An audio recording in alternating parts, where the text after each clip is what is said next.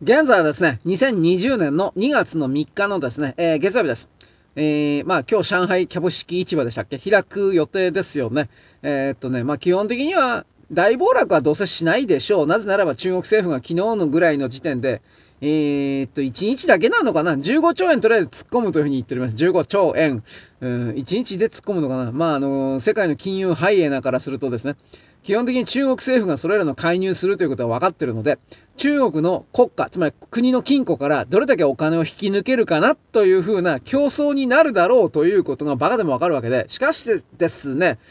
大暴落はおそらく避けることはできるとは思うんですが、わかんないけどね、まだ開いてないから私知らないんだけど、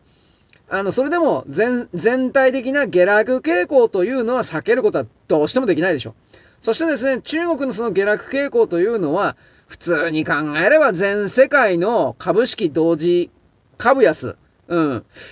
だと思うんですけどね。うん。まあ、当然欧米世界はですね、中国の株式はもうこれからドーンと下がる。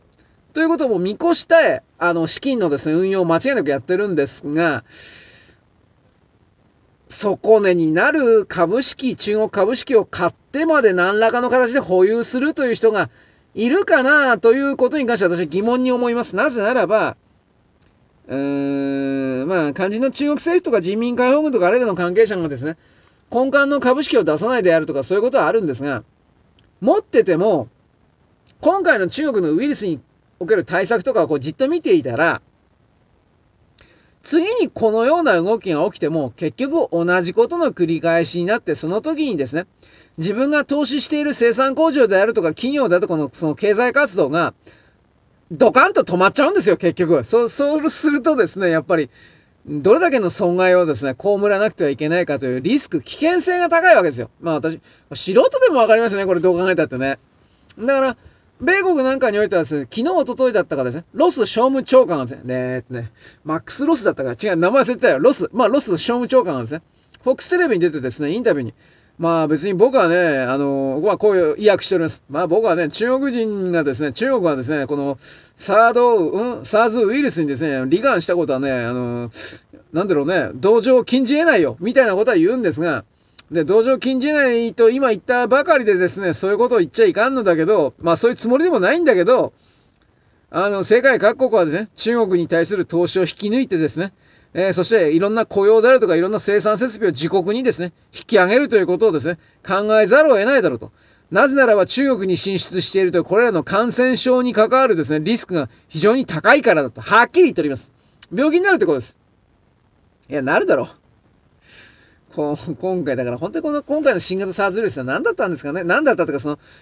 米国をだからその破壊するために作っていた軍事兵器だったのかどうかということに関しては未だになんか出たり入ったりしてます。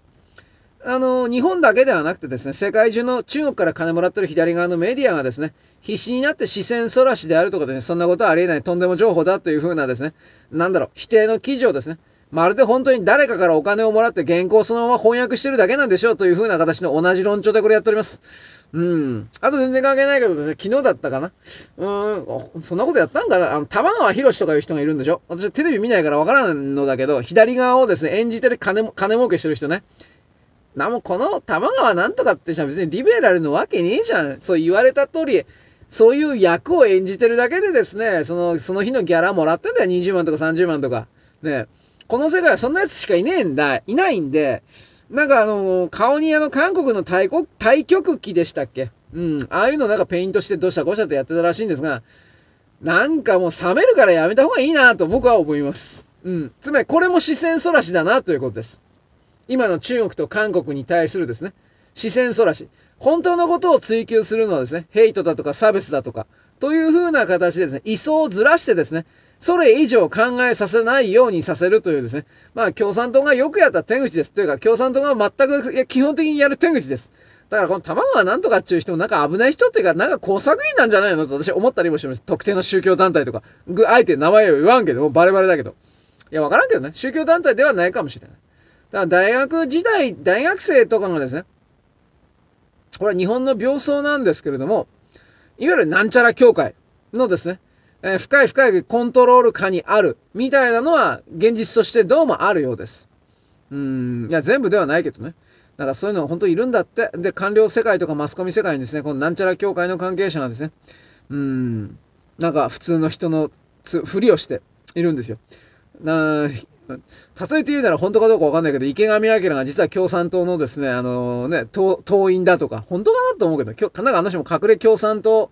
党員だというですね、そういう説もですね、これ相当前からツイッターで流れてますけど、今度も本人に聞いたわけじゃないしね。ただあの人はなんとなくやっぱ薄汚い人だなということはよくわかるんで、あの人はもう今更何やってもですね、その、今から10年ぐらい前いたの？あの人って。5年か10年ぐらい前ですか？その時の、なんか、物知り、何でも物を知っている、えー、いいおじさん的な立場には二度と変えることはできないでしょう。これと同じようなもんで中国もですね、あの、米国を今にも追い抜くという存在のですね、あの、しかも大きな大国なんだというふうなイメージを作るために中国、非常にたくさんのお金を払ってですね、非常にたくさんのですね、工作を仕掛けてきたんだが、今回の動きで全部パーだったなと思います。ダメになったなと思います。17年前の1回目の SARS の時だったら、あの、地球人類というのは、えー、2003年ってまだ iPhone 出てないんじゃないかなと思うんですけど、ちょっとわかんないですよ。iPod ぐらいの時代じゃないですか。わかんないが。うん、だから、まだバレなかったという言い方をします。しかし今回ですね、これだけ画像やら動画やらですね、山ほど出てくる流れの中で、中国には何の、中国共産党には何の落ち度もなかったみたいなことを繰り返せば繰り返すほどですね、ああ、こいつらは本当にダメなんだな、というふうな地球人類における離反の動き、諦めとですね、呆れとですね、離反の動きがですね、起きてくるのを止めることできないんじゃないかなと、いろいろ思います。中国は少なくとも以前のですね、イケイケブイブイの国家の形を保つことはもう不可能じゃないかなというのが今回のオチでございます。そんなわけです。よろしく。ごきげんよ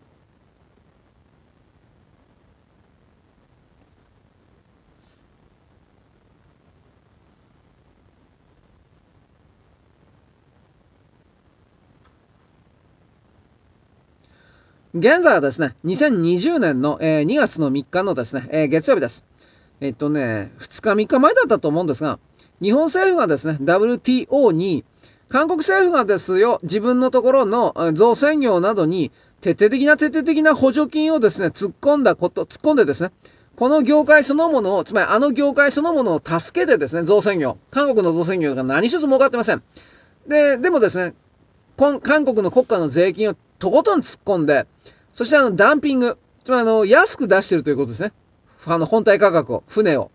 そういうことにおいてですね、他国の、この場合日本なんですが、この EU とかも起こってるんですが、それらのですね、あの、お仕事を奪うということをやり続けてきたことということにおいてですね、日本は、ふざけんなということの WTO に対する提訴を2月じゃなくて1月の末じゃなかったかな ?1 月30とか31じゃなかったかなと思うんですが、まあ提訴しました。でも今 WTO はですね、基本的には機能してないので、提訴したところで、じゃあ話がずっと進んでいくかどうかということは正直わかんないです、私は。ただ、韓国が自国のですね、その、造船業を、なんだろうね、民間企業を支えますという名目で、何兆円もですね、突っ込んでいますが、これっていうのは軍事、軍事領域なんですよ。民間、民間の造船会社が。だから軍事費でやってるんですよ、あいつらは。なんでそこまでするかというと、潜水艦と空母を作れるような、そういう製造設備を何としても維持しておきたいんです。何のために？日本を侵攻侵略するためのですね、潜水艦、空母、揚陸艦などを自分たちのですね、兵器工場で作るためにです。だからこれらの後ろにどう考えてもドイツだとかフランスだとかですね、あれらの軍事産業複合体の連中がいるなということはもろにわかります。うーん。ドイツの潜水艦ってジーメンスだったかな？んちょっと うん、ジメスだったと思うんだけど、それらのですね、あの、ライセンスをですね、受けて、確か韓国はでっかいでっかい潜水艦作ってるんですよ。確か今でも作ってたはずなんですが、それは中距離弾道弾をですね、あの腹の中に溜め込むことができるサイズの巨大なサイズの潜水艦です。そんなもんなんでいるんですか？敵は北朝鮮じゃないんですか？まあ、韓国の敵というのは日本になってます。なってましたが、日本なんで最初からそうなんです。日本人が騙されてるだけです。関係ないですが、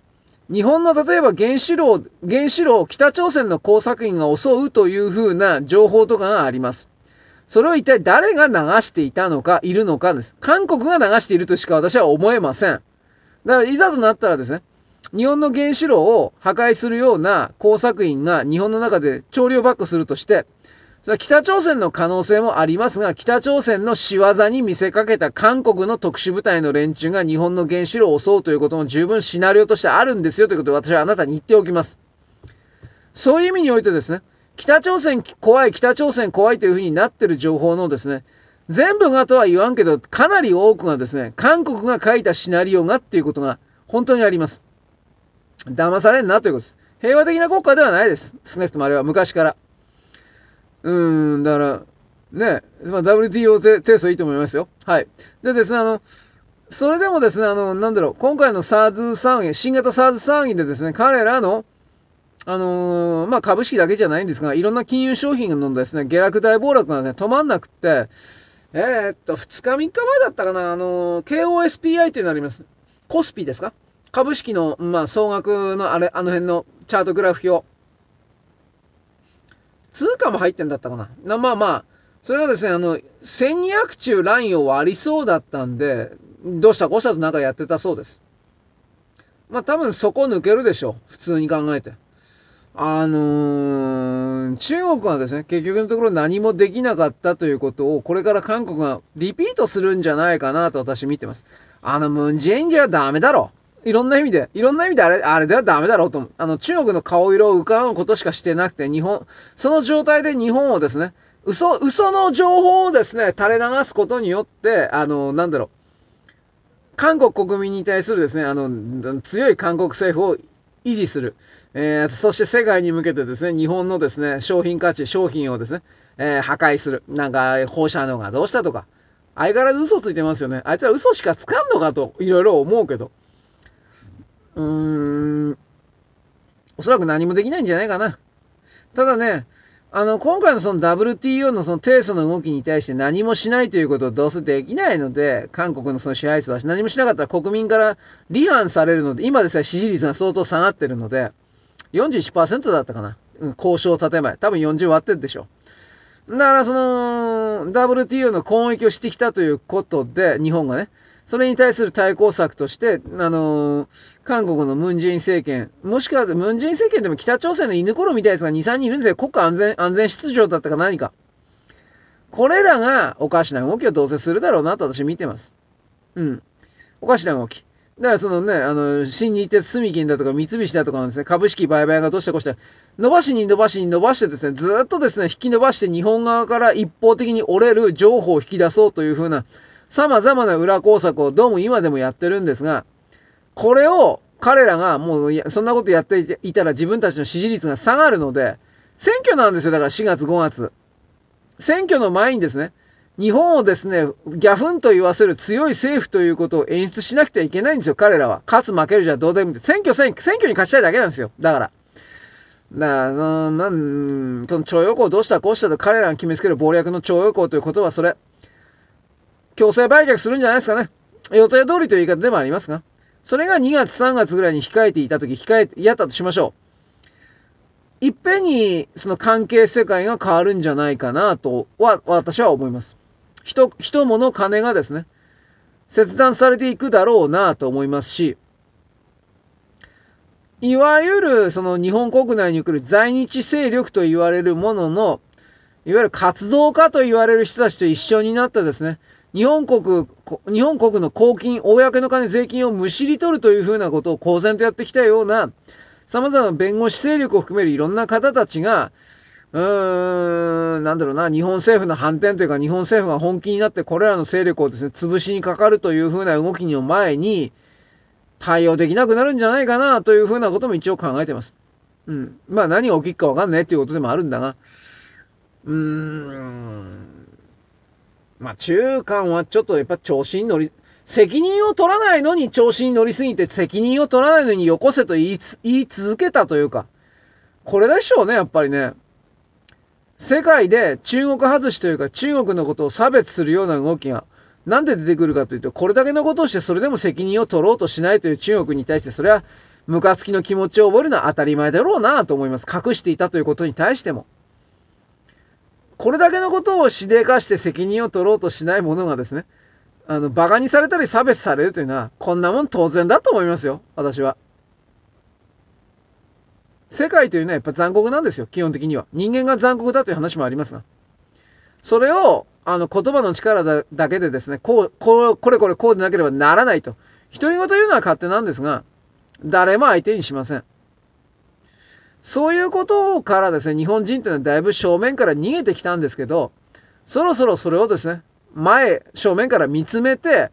えー、まあ、世界は残酷なんだということを知ってですね、その上でしかし我々は、日本人はどうやって進んでいくかということのですね、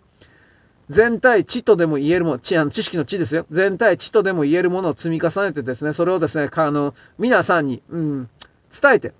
認識向上していくしかないんじゃないかなというようなことをとりあえず私は時々言っております。はい。そんなわけです。よろしく。ごきげんよう。